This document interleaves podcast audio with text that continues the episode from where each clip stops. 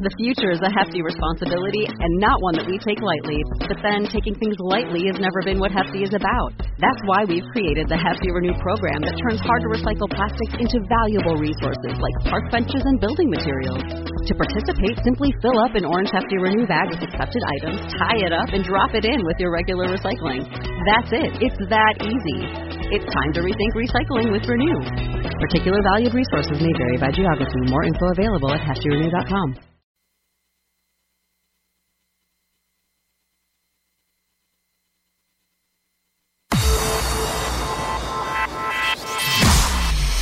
Irreverent, entertaining, cool.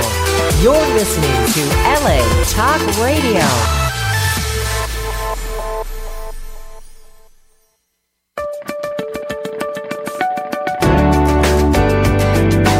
You're listening to All Things Therapy with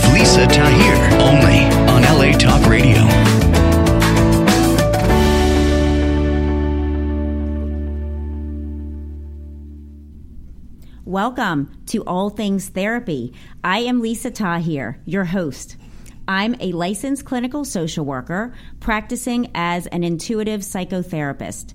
You can find me online through my website, which is nolatherapy.com. It's the abbreviation for New Orleans, Los Angeles Therapy, where you can book in person or on location on location sessions in New Orleans or Los Angeles. I work worldwide via phone, Skype, and FaceTime as well. And you can find archived episodes of this show on iTunes, YouTube, and Google Play. I am going to jump right into introducing my guest. I'm so grateful to be with him today as he has a really busy travel and lecturing schedule. He is the foremost expert on the biology based science behind differentiating the psychosocial and emotional needs between men and women. My guest today is John Gray, PhD. As an internationally best selling author, he has published over 28 books, with his 29th book coming out next year, all on the topics of relationship and personal growth. His book, that I'm sure most all of my listeners right now are familiar with is his book Men Are From Mars, Women Are From Venus, which has sold over 50 million copies.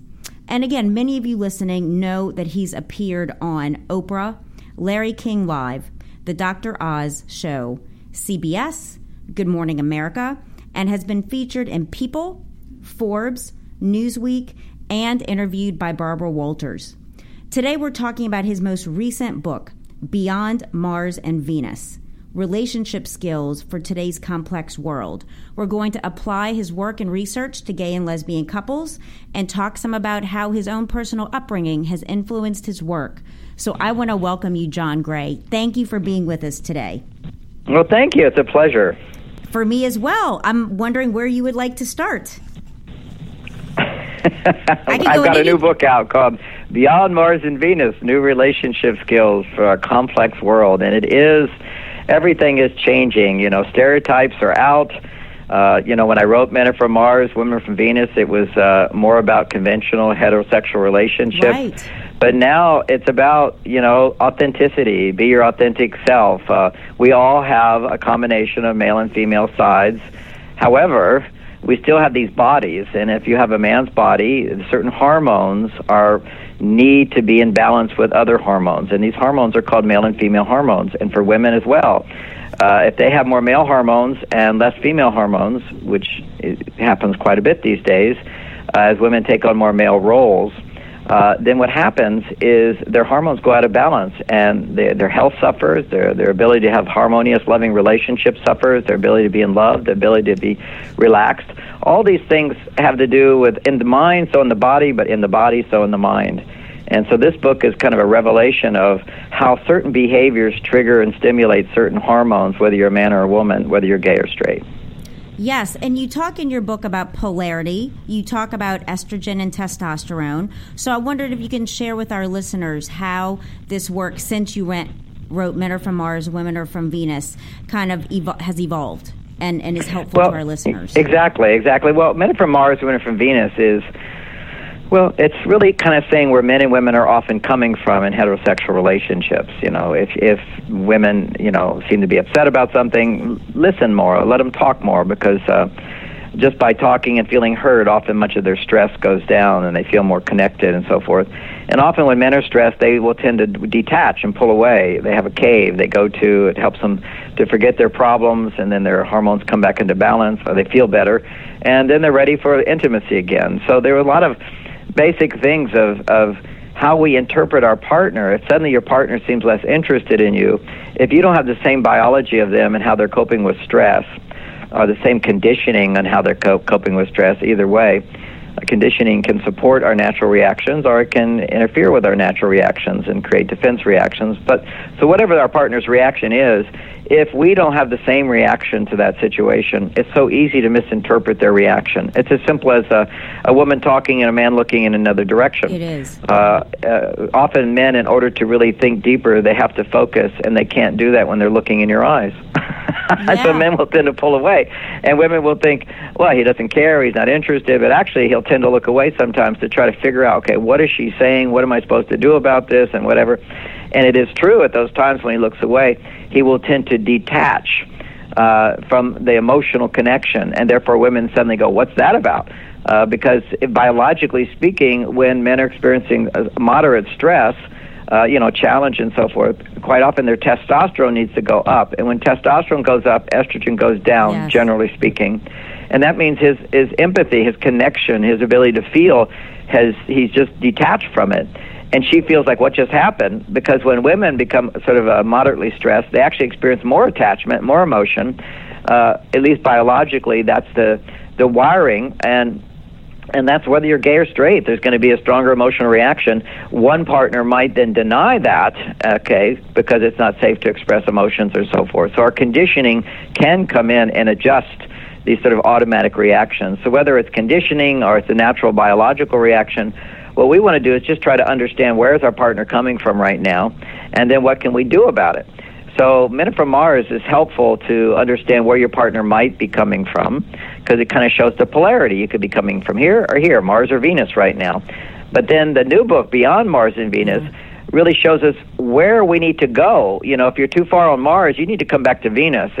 Right. and and there's ways to do that. These are the new relationship skills that I talk about where which which can help your partner find their hormonal balance, or you can use your partner to help find your hormonal balance if you recognize one the symptoms of being out of balance, and two uh, tools and techniques to come back into balance. And simply put, that means if a woman's too far on her male side, how she can come back temporarily to her female side to experience a kind of balance that will lower her her hormonal stress responses. And how a partner can help her do that and, and vice versa. One of the things that I really like in Beyond Mars and Venus is when you talk about, like you just said, that in times of stress and crisis, women traditionally tend to emote and men traditionally tend to detach unless the the male is under so much stress that they begin to emote only when they truly don't know what to do.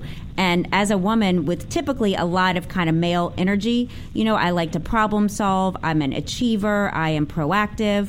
And I've had experiences where I might look like I'm detaching in the presence of emotion, but I'm really just thinking and trying to be present, you know, with the person emoting with me. And so I just found it really helpful to read, you know, the biology underlying our, our makeup. And can you talk more about how people in relationships or entering relationships can work with this energy? Yeah, it's really really important. If your if your tendencies are under moderate stress to want to talk and share or to feel strong emotions under moderate stress, and your partner isn't having that reaction, uh, which is very very common in the person who is testosterone dominant, uh, their tendency is to detach. Then you kind of feel like they're not with you, and and you can misinterpret that. Uh, and the person who's detaching can see the other person as irrational or unrational, uh, non-rational, uh, too emotional, overreacting. And this is kind of a stereotype of happens quite a bit. Still happens all over the place. Is one person becomes very emotional and the other person says, uh, "Boy, you're just going crazy here. You're going nuts." And and and not a therapeutic uh, diagnosis, but Right. it's. Um, it's you feel like you don't make any sense to me because literally if you're just expressing emotion it doesn't necessarily make sense. Emotion can just be simply you have a subconscious belief and you that in, interferes with your ability to feel worthy or interferes with your ability to feel safe or interferes with your ability to feel good enough interbe- interferes with your ability to want what you want and and to see that there's other ways of getting it so people have these emotional reactions, and then the point of therapy, for example, is often to explore and interact with. Okay, where does that come from, and what is the unfulfilled want, need underneath that? How can you communicate and get that another way? And then, boom, when reason and logic come in, that's your male side. Then the, the emotion becomes dissipated. The negative emotion becomes dissipated, and it's replaced with positive emotion, which is, you know, trust that things can work out, appreciation that you have the tools you need to get there, and the opportunities are there, gratitude, positive feelings. So what's what's wonderful in this book is for both men and women. I point out that whenever emotions are strong, they're always uh, based upon limited thoughts and beliefs that need to be corrected. And the symptom that you have some limited thoughts and beliefs or unrealistic demands, uh, th- the symptom of that is negative emotion. So you never want to suppress negative emotion. You want to uh, feel it, explore it, and particularly someone who's more estrogen dominant and is experiencing stress, that means that they're uh, they need to have their testosterone go down, their estrogen to go up, and when their estrogen does go up, they feel better. And one of the most powerful ways, in my experience yeah. as a therapist over 40 years, is in order for uh, stress to go down in women, we know that the hormones have to balance. And if they can talk about what they're feeling in a non judgmental context, an empathetic context, and if they can feel felt, in a validated way, their stress goes down, cortisol goes down, and what happens is they go back into a hormonal balance. And if we look at what that distinction is between men and women, whether they're gay or straight, you're basically looking at ranges of for women. If you compare them to men, and I'm talking about the difference between men and women here sure. by by pointing out the duality. For women, their testo- their estrogen levels need to be at least 10 to 20 times higher than a man's. Okay. Period. If she doesn't, she's she's stressed. And a man needs to have testosterone levels between 10 and 30 times, or 50 times for some men. They need to be that high in order to feel stress free. And one little note here, which is a great distinction, uh, is it was only discovered in the last 15 years. It takes a long time for common knowledge to change, but it was always associated that men's aggressive behavior was associated with high testosterone. Right. And it is it is partially linked to that because when you're if as a man, when I'm stressed, my first bodily reaction when there's danger is a challenge basically, danger and challenge is my testosterone will rise. That allows um, all kinds of biological changes to occur in my body. But basically, it gives me more muscle mass. It gives me a faster reaction time. Yes. And it shifts blood flow into the more automatic reactions as opposed to a deep thinking. Like you, faster reaction means you just have to come right from programming. So at times of, of challenge, men will go right to their programming.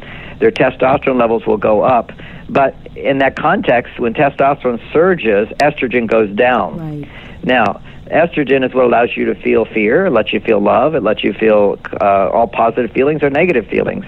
But basically, if you're a hunter or a person doing a dangerous job or you're going to sacrifice your life, in order to take those actions, your testosterone goes really high, your estrogen levels go down, and that allows you to act without fear. Because you have to be fearless, you know, or not let your fears right. control you uh, stop you uh, when you're in danger. You have to run, you have to fight, you have to do something. So that's fight or flight. So when fight or flight happens, men's testosterone levels are surging and their estrogen levels are going down. Then what happens is he's still cool, calm, and collected. He's still not aggressive. He's solving a problem, almost like Kung Fu Fighter. Right. Then what happens is he loses confidence. When a man is stressed and doesn't know what to do, that's where the negative emotions come, and that's where aggression comes. Is what happens is when a man is stressed and he doesn't have confidence, uh, his stress levels surge, and an enzyme called aromatase gets produced, and it converts his testosterone into estrogen. And now his estrogen levels soar. And when that happens, then he basically is an emotional being without any control, and uh, programming just takes over completely and that's where aggression, where they become aggressive. They lose their ability to be logical, to a shift from the, the primitive programming in the brain. So a male who uh, witnessed violence as a child or was punished with violence as a child, when they go into that automatic reactive state where testosterone is now converting into estrogen, estrogen's making them feel angry, uh, they'll act out with aggression if they're trained with without aggression, uh, then when testosterone goes to estrogen, they might go into flight, which is might might just run or do nothing or become passive. So aggression has a lot to do with conditioning. So does passivity, but it all has to do with being out of control, which happens to men when their testosterone converts into estrogen, which is really helpful for men to understand because I explain to men when you're angry, stop talking because the number one thing to increase estrogen is to talk right. when you're upset, and that for men they need to temporarily uh, disconnect from whatever's upsetting them. Stop talking, take time to be quiet, do things that are you're good at. That will lower your stress. Whenever you feel successful, your testosterone levels will start to come back up, your estrogen levels will start to come back down. But for a woman, she could be in the midst of her anger, and if she can talk to somebody while she's in that state, and that person listens, just listens, uh, literally her estrogen levels will go up, her testosterone will start to go down, her cortisol levels will start to decrease, and she will feel much better. And then she can start to combine her her balanced male female side so she can start you know communicating in a more rational way along with feeling which is what we want we want to be feeling beings and we want to be rational you know, at the same time you know what you're saying is reminding me last night i was reading an article in psychology today about children that grow up in violent homes where there's abuse and how that produces a dysregulated fight or flight response. And at the same time, you know, in adulthood, where one may perceive danger where there isn't, or minimize danger where there is danger, and at the same time, that these adults that were once in the abusive environments have an increased acuity and ability to be changeable and adaptable and get less stressed out, you know, and, and have more clarity and, and problem solving because of growing up in that kind of household. So I think what you're saying is really important about the hormones that are released in the brain and, and change the pathways of reactiveness and uh, right, right. And I would add to my interpretation of those studies is is basically the children who grow up in a family where there's not aggression, they're growing up in a family where uh, basically people are not stressed out. Right. and so when you when you're a child growing up with parents who are not stressed out, you learn to stay in a state which is more balanced, which is going to be more empathetic and logical at the same time, which is what the process of real conversation is: compassion and empathy, along with logic and problem solving, and and doing that through compromise. And this is very, very hard. Compromise, win-win situation is nearly impossible when people are in fight or flight.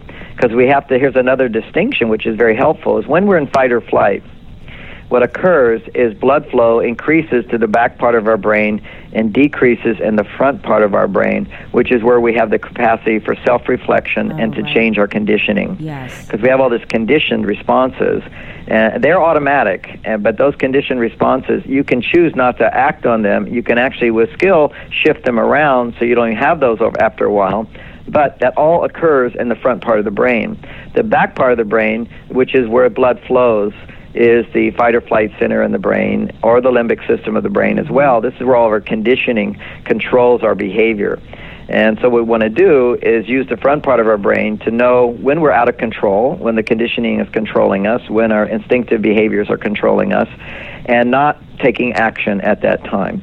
And, uh, and finding the right place in order to restore the hormonal balance and have the ways to do it which is, you know, I wrote this book. There's lots and lots of different tools and techniques that people can use, but one of the key ones is for women under stressful situations to articulate their feelings in a context where somebody is able to hear with a certain level of uh, presence and, and, and empathy. And for men, at times when they're stressed, to make sure that they shift gears to doing something to quiet the mind uh, that they're good at and, and, and that, that doesn't engage them even more. And practically speaking, that means if my wife and I start to argue, we stop Yeah. talking and take a time out. We just cool off, and she cools off by going and talking to somebody or journaling, and I go and cool off by driving my car or meditating. And those are things I'm really good at. So Yeah. I could also go do emails. I could do do anything. I can go shopping in the grocery store. If you just do something you're good at, which is not stressful, your stress levels go down. But if you're talking to somebody and stress levels are going up, for a man, the most important thing, stop talking. For a woman, the most important thing, find somebody to talk to.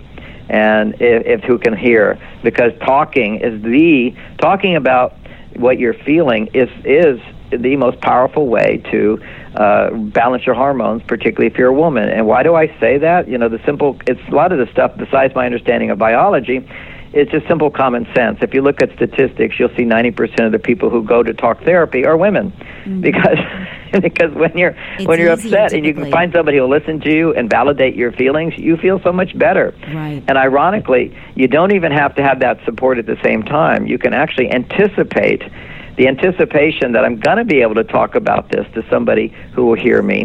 The anticipation also puts your hormones into balance and raises your estrogen if you're a woman. Just as a man, if I can anticipate doing something I'm good at. In Puerto Rico, we call ourselves Boricua.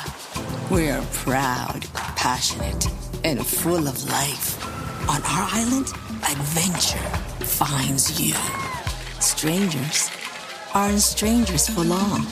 The size of the audience doesn't change the beauty of the music, and we celebrate every last ray of sun.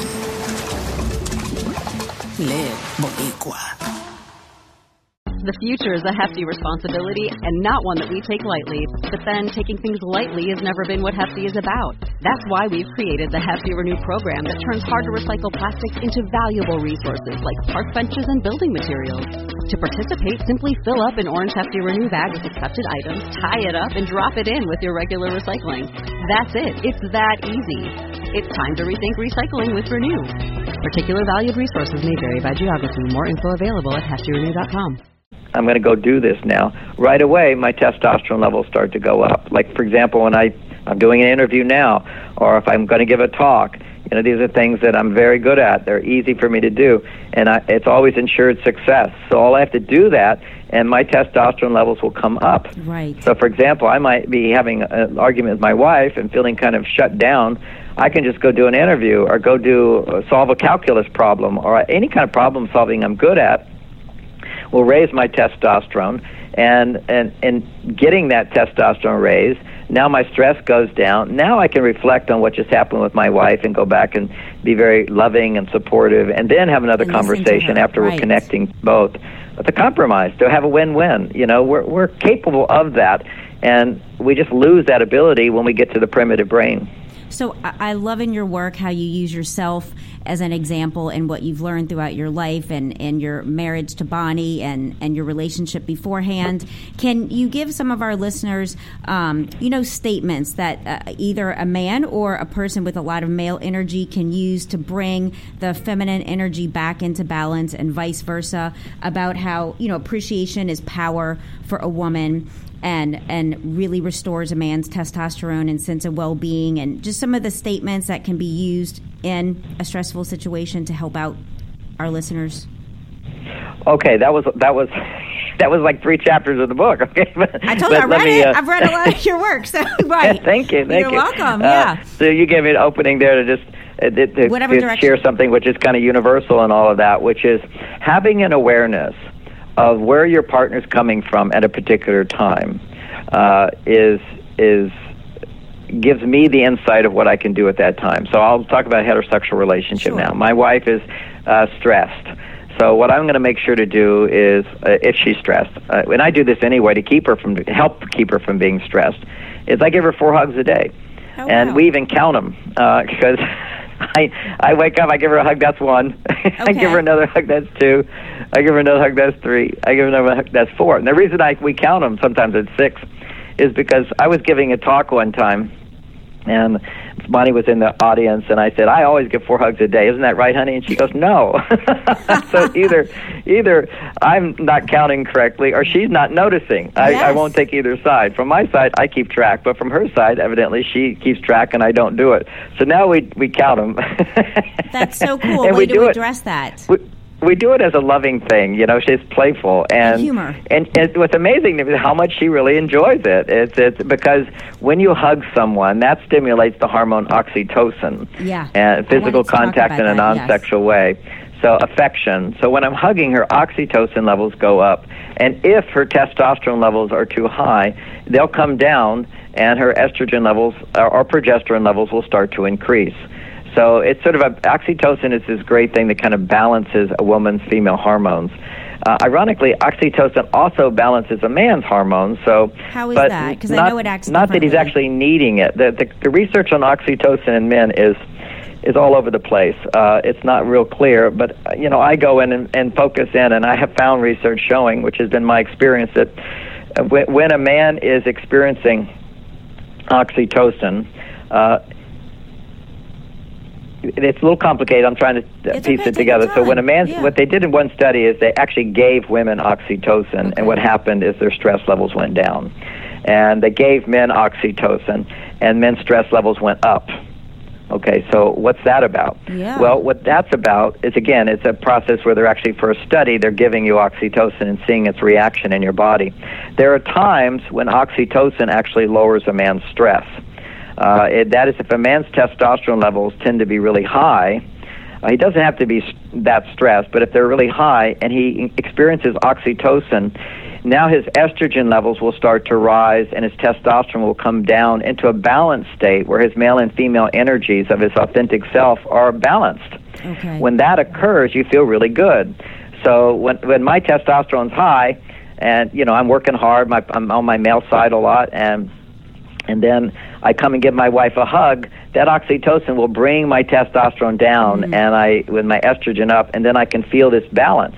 Yeah. The problem is what if I'm a man like most men today and my testosterone levels are too low? Right. Your you know your average man, you know, at 50, they're half what they used to be. Mine, I'm 65 and they're 25% higher than what they used to be. Okay. Uh, it, it's like they're not supposed to go down. Indigenous cultures, men's testosterone don't goes down, and if they become very successful in their careers, and they feel good about themselves, they'll even rise as you get older with age. Oh, but what happens is estrogen levels will also rise as you, you, you age. And that's part of the wisdom that men can finally get to as their uh, Uh, estrogen levels rise along with keeping their testosterone. Because, again, what I'm talking about is balancing, having the right balance for each person. And too much estrogen in a man lowers his testosterone. A hug will increase my estrogen, which feels good. But if my testosterone was already low, it would lower my testosterone even more, and, you then I become stressed. estrogen dominant. Okay. And estrogen dominance in men is when men become irritable. For example, road rage. Uh, we hear about that. That's after men take steroids. And when you take these steroids, you're taking testosterone, but more than your body needs, it automatically converts into estrogen. Again, that enzyme, that enzyme aromatase gets produced. It converts his testosterone into high estrogen, and then they have road rage. They have man boobs. They get these big bellies, Yeah. and, and they just have too much estrogen. And and this is old age for many men too. Those aren't the only symptoms, but what's interesting for men who are listening is that you can't have a heart attack if you if your testosterone levels are healthy. Any person who has a heart attack has low testosterone. Any man who has depression has low testosterone. You know, science is always, uh, you know, uh, we can't say causation. I can say it because it's my experience. okay, I'm just talking for practicality. Right. You know, but what we know is even when they say cholesterol, high cholesterol causes uh, uh, heart disease, they can't really say that. There's no causation. They just know that half the time when you have a heart attack, you have a lot of cholesterol and plaque in your veins, but actually half the time you don't. If you look at heart attacks with men, every ma- every man who has prostate cancer, swelling of the prostate, or or heart attack always has low testosterone, exceptionally low testosterone, high estrogen. So what we want is to teach men how to come back to their male side. That was your question. And so to help Right. strengthen the male energy in somebody, a variety of techniques work, but here's a simple takeaway. The, the simple things work. It's like increasing estrogen, giving hugs on a regular basis, mm-hmm. giving compliments on a regular basis. Now, compliments are male and female. Here's a compliment that will increase testosterone. Good idea. Mm. Oh, that makes sense. You're right. Any of those statements, any man, will just sort of glow. And you know, I was counseling one lesbian couple, and the and the, the sort of male side of the lesbian couple who acts out that role of provider and seems to be the more dominant one Right. is. uh it will say, "Yeah, I want, I want those. I relate to that. I want those, but I also want the hugs, and I also want the compliments that say you're beautiful and I love you." All of it, yes. So, so it's really y- it's a little more complicated uh, when you have when you when you're in a gay relationship. At least from from what they tell me when they hear my talk, they go, "Yeah, I want both. I want both." But the other partner really wants to be told, "Give me hugs." Uh, tell me I'm lovely. Tell me I'm beautiful. You can't live without me. Plan the dates for me. Be affectionate with me. And she's going to be tends to be more on the Estrogen side where her authentic self requires more stimulation to stimulate more estrogen. I'll give you a sense of another example in a heterosexual relationship. If you compared me with one of my friends who's a policeman, or one of my friends who's a soldier, or a fireman, okay? Okay. Uh, these guys have more muscle mass than me. Often it has to do with shoulder uh, width and muscle mass. But that determines what is your set point for how much testosterone stimulation do you require. Now, I don't have that broad shoulder. I could care less about being a soldier or a military person. Uh, you know, I'm more the researcher and the more intellectual, heartfelt person, and not so much into like uh, uh, fighting like that. Although as a kid, I had to learn karate and kung fu and all that stuff just because I wasn't that big. But the reality is, I don't need as biologically as much testosterone as those guys. If those guys don't get the testosterone stimulation they need, they will be depressed for me, I don't need that much testosterone stimulation uh, because that's not part of my authentic self, at least this lifetime. So that's who I am. What they require is more uh, testosterone stimulation. So, what stimulates testosterone is leadership roles, risk and danger, uh, facing crisis. So you see a lot of people who have more muscle mass, not only, but a lot of people who have more muscle mass are drawn to those kind of situations of life and danger, Yeah. crisis. Those are the ones we make statues to. So, you know, uh-huh. when you make build a statue to somebody, you're appreciating them. You're saying, "Oh, you really helped me."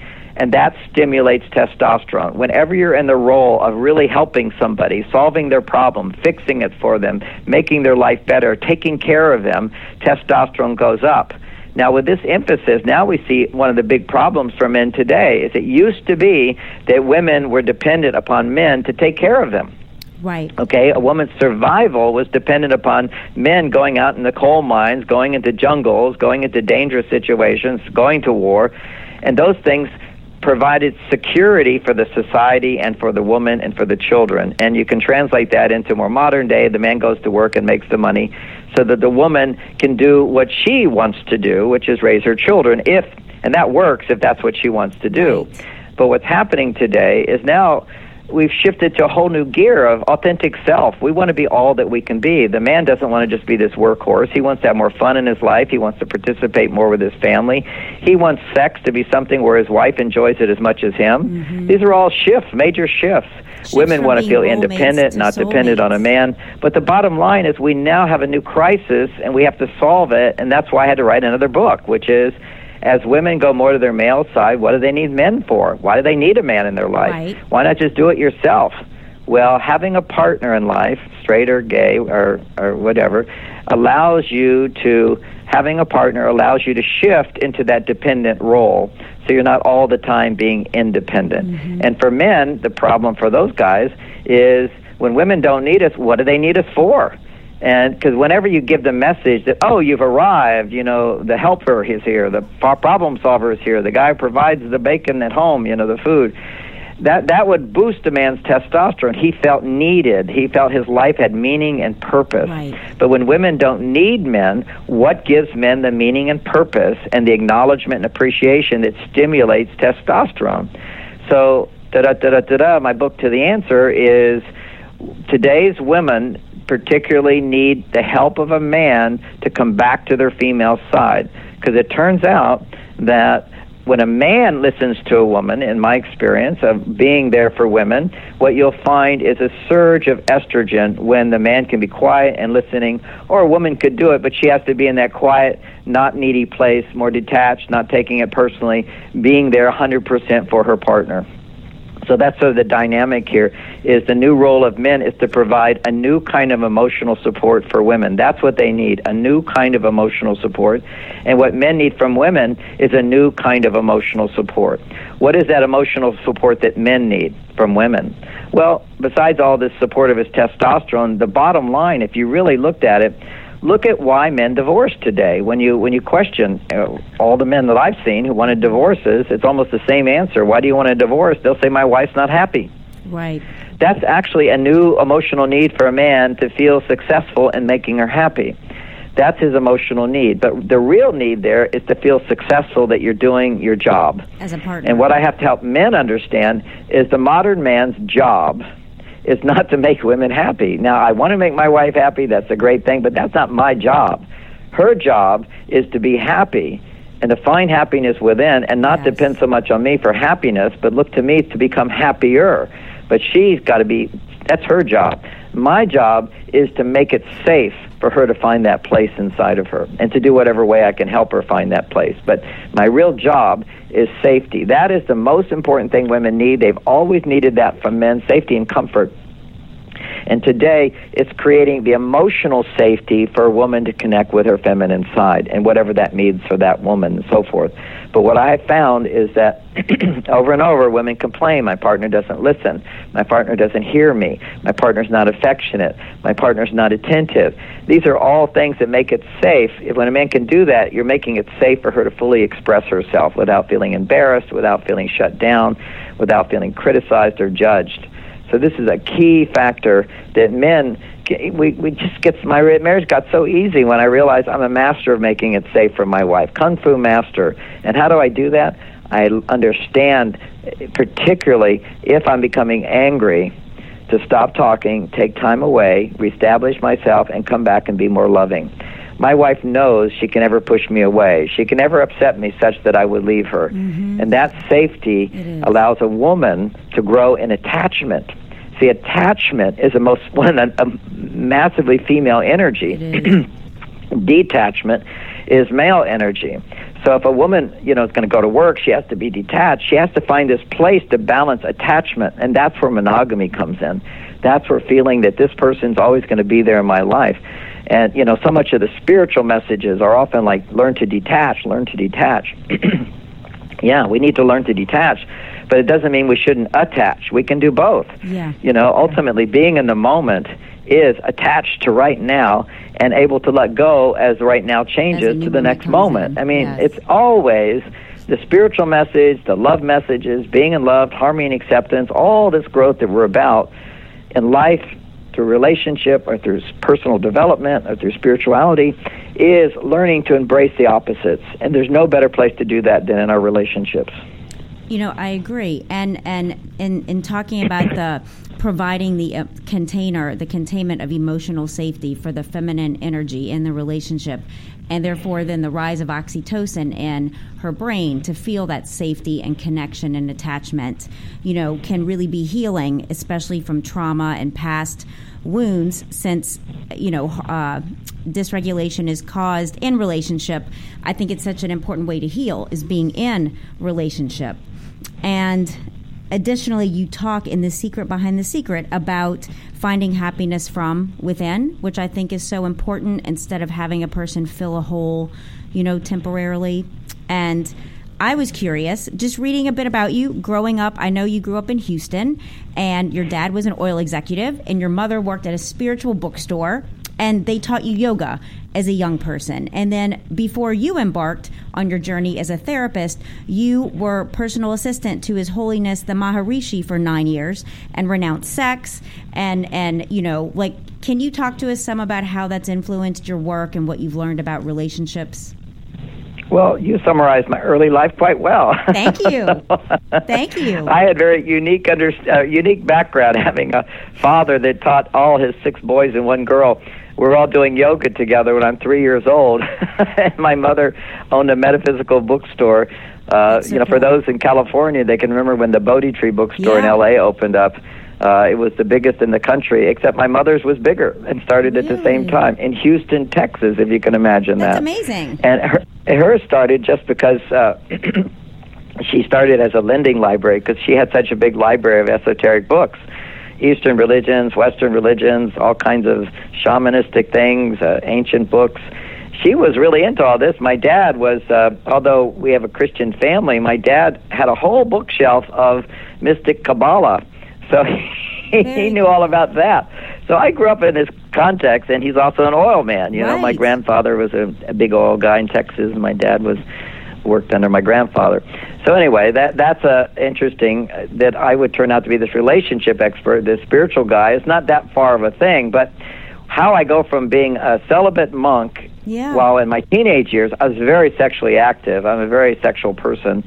Uh, I'm 65, and it's one of the highlights of my life is great sex with my wife. Yeah. And I teach people how to sustain those feelings. It doesn't just happen automatically, but you you you go from being sexually active to now celibate for nine years. That was discipline. That was connection. That was mission and purpose. Is I needed to know God.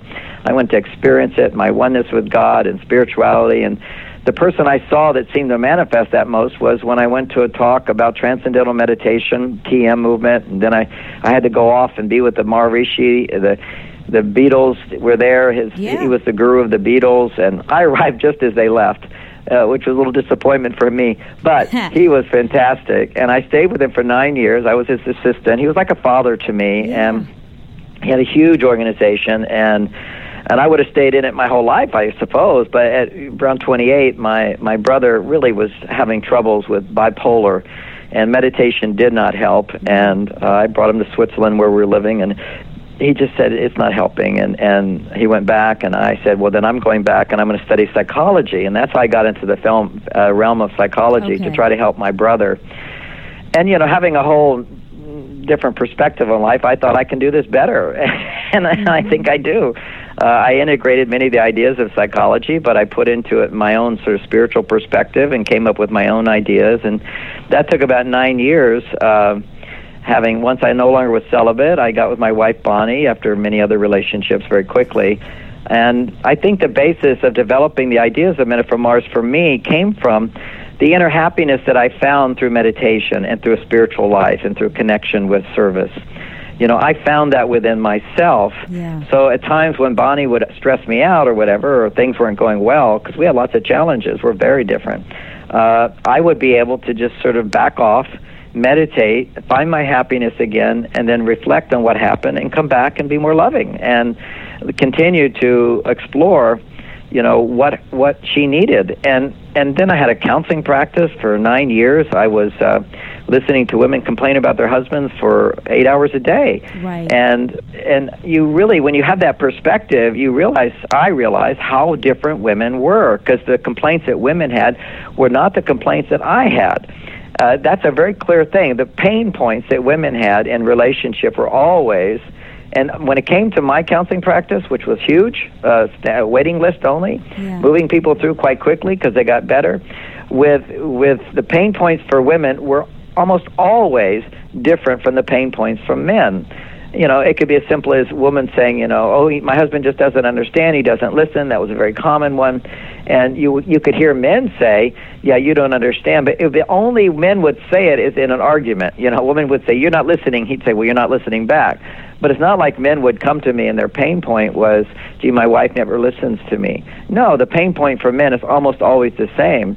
Is no matter what I do, my wife's unhappy. She complains so much. I mean, why? I don't want to come home to a complaining woman. I'm done. I'm done. Right. And and that wasn't the the thing that women would say. Although some women did say, my husband complains whenever I complain, and that's the truth. That's what men will do. And that's because what happens is whenever men are, when a woman complains, men get defensive and they don't know what to do. Then when what they do doesn't work, because what men will try to do is, is analyze and tell you you shouldn't be upset. So that's him going to his male side to solve the problem rationally, logically, and so forth. But it doesn't solve the problem she has because the problem she really has is she's stressed. She needs to feel heard, which would raise her estrogen, lower her stress. He needs to ask more questions and hear her point of view and validate her point of view. He doesn't know how to do that. So when he doesn't know what to do, when his best efforts fail, then what happens is he goes into fight or flight. Then he now mirrors back her own pain point. So that's how men become feminized. When they don't know how to be men and handle this stuff, they become feminized and they complain back. So that's a big issue I help couples with. Just that one point can save many relationships is when women complain, men don't complain back. What's it going to do? What's it going to do? Has it ever worked? Escalating tension is what it does. And it, for men to shift that, if you can give a logical argument to a man, which is what I do, then men see the futility of all their efforts and why it doesn't work. But people get caught up in this whole thing. Well, if she gets to do it, why don't I get to do it? And I say, forget about that. What works? And now you can understand why what I'm saying works when you get the dynamics of it. And then in Beyond Mars and Venus, you get even more information showing how the the uh, showing how the um, uh, how just simply doing that doesn't work and the biology of why it doesn't work and so forth. And, and it kills a couple's sex life. Can you talk to us about, you know, you talk about the biological basis of oxytocin playing a, being a precursor for orgasm in women and testosterone, you know, being depleted after orgasm for men. And just, you know, uh, you talk a lot about your relationship with Bonnie and your sex life being better, you know, 30, 31 years in than before and the, the connection there. Can you talk to our listeners about having a meaningful and connective sexual relationship as well as an emotional one? Well, yes. I, you know, one of the things that happens when people get married, and this is pretty well documented, is couples start having less and less sex, and it's a complex thing. And and uh, just to preface this, it, you know, you need to understand these biological differences and so forth to really get the sense of how to solve the problem, which we've been doing. But just to just to keep in mind that historically to sustain a passionate relationship was not even thought to occur. I mean, this is just something that never happened, maybe rarely happened. Because uh, basically, what happens in the beginning of a relationship, it was always considered the honeymoon phase, right. where you fall in love, and and then then if you're lucky, you can find contentment after that. But it doesn't last that long. It could be a few weeks, it could be a few months, it could be a few years. Right and then it goes away. And what that's about, now that we have understand brain science, is that there's a brain chemical called dopamine uh, that gives us pleasure, gives us motivation, it gives us interest. Uh, it, it, uh, it, at the beginning of a relationship, because it's a new relationship, and because there's a biological sexual attraction, it massively increases dopamine, but it's triggered by the newness of it. Right. Uh, whenever you go somewhere new, you're always kind of, oh, how beautiful you're that is, or you it see all. it.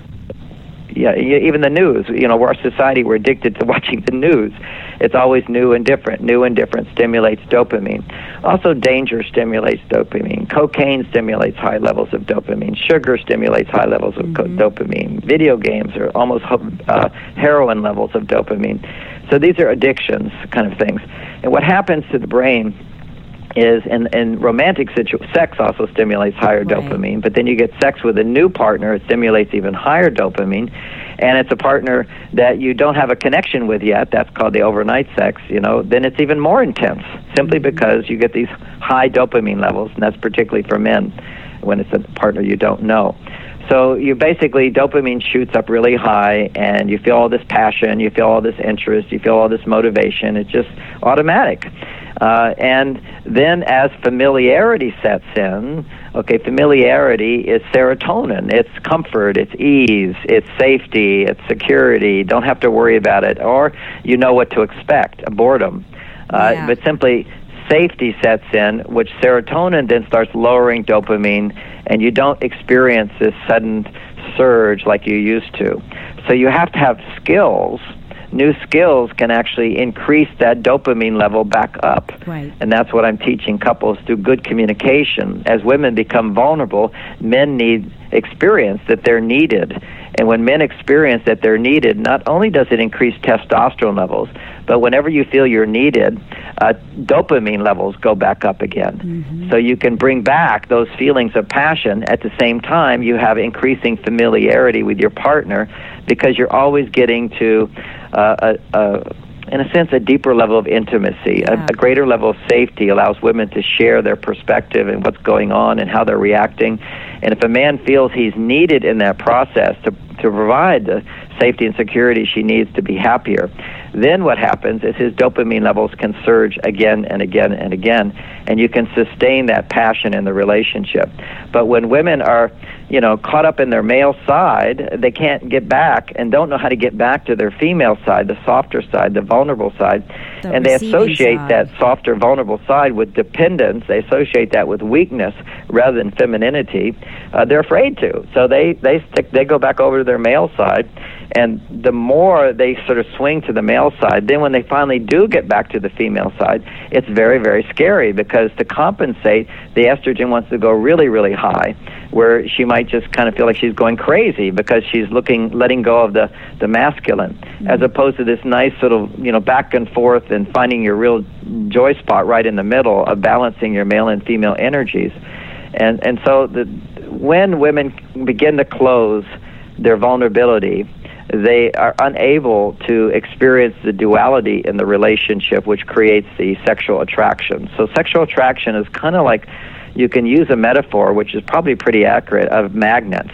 Right. If you have a North Pole and a North Pole and you They start getting really, really close, they repel. But if you have North Pole and a South Pole, meaning one partner is more on the masculine and the other one is more on the, the, the feminine, then when they start to get close, they get closer and they feel an attraction. There's a draw of the male and female energies to come together. It's very common, in my understanding, of uh, uh, gay gay relationships. Often, women gay relationships. You've got two women who are coming together on their female side, and you, that becomes the dominant hormone. Uh, it, then there's the, the the sexual attraction can dissipate, which is often I'm told is Yeah. called dead bed, Lesbian, and often they uh, they need uh, bed death. you know some. Pardon? Lesbian bed death. Yes. Yeah, yeah, yeah, and and sometimes they watch male porn just to bring in some male energy to, to to activate the female energy of attraction and arousal. Role playing can also help that. Yeah. Is you become very clear, and and and for couples who are heterosexual or uh, gay, this role playing technique in my book called Mars Venus in the Bedroom uh, can help a lot with that, which is you become very clear of one is in the role of the giving energy, one's in the role of the receiving energy, and then you switch roles and tell the person who is in the giving energy is now in the receiving energy, and you switch roles. And then, but at, at neither time do you climax. And then once you've both sort of gotten into one side and then the other side, you you then climax together. So that's a technique to help use sex and bedroom activity to help restore uh, hormonal balance in your body. You know, many women on their male side during the work, if they can practice being on the female side and just being receptive in the act of sexuality. Uh, and working through their resistance to receiving pleasure from their partner rather than giving pleasure. Uh, that can also be a technique for helping to restore balance. So you've got this of more, more on a physical level. Uh, I think you know my experience is being on the emotional level is sort of the prerequisite for that. Though that's where uh, we suppress ourselves the most. Is you know when you're in the work world, you have to put on a mask and you suppress these emotional reactions. There needs to be a place where that part of you is seen and heard and touched and felt, and that's what creates the intimacy, whether you're straight or or, or, or in a gay relationship. yeah. John, I want to thank you for being with us today. And unfortunately, we're at the end of our time together. And I want to give listeners your website, marsvenus.com, where you can, uh, you know, people can order your books. There are nutritional products to buy.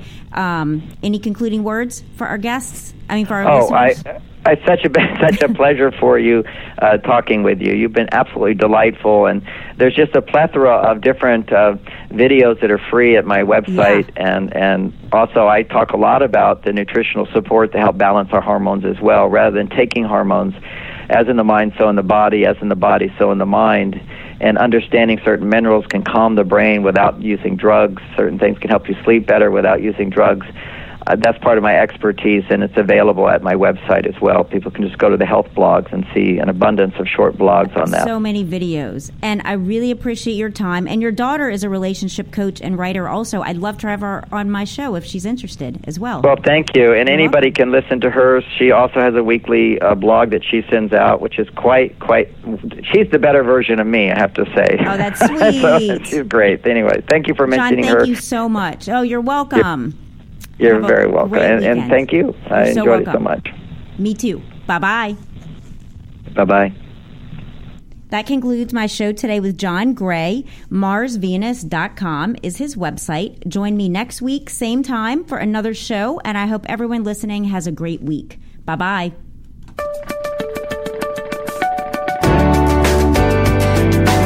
You're listening to All Things Therapy with Lisa Tahir, only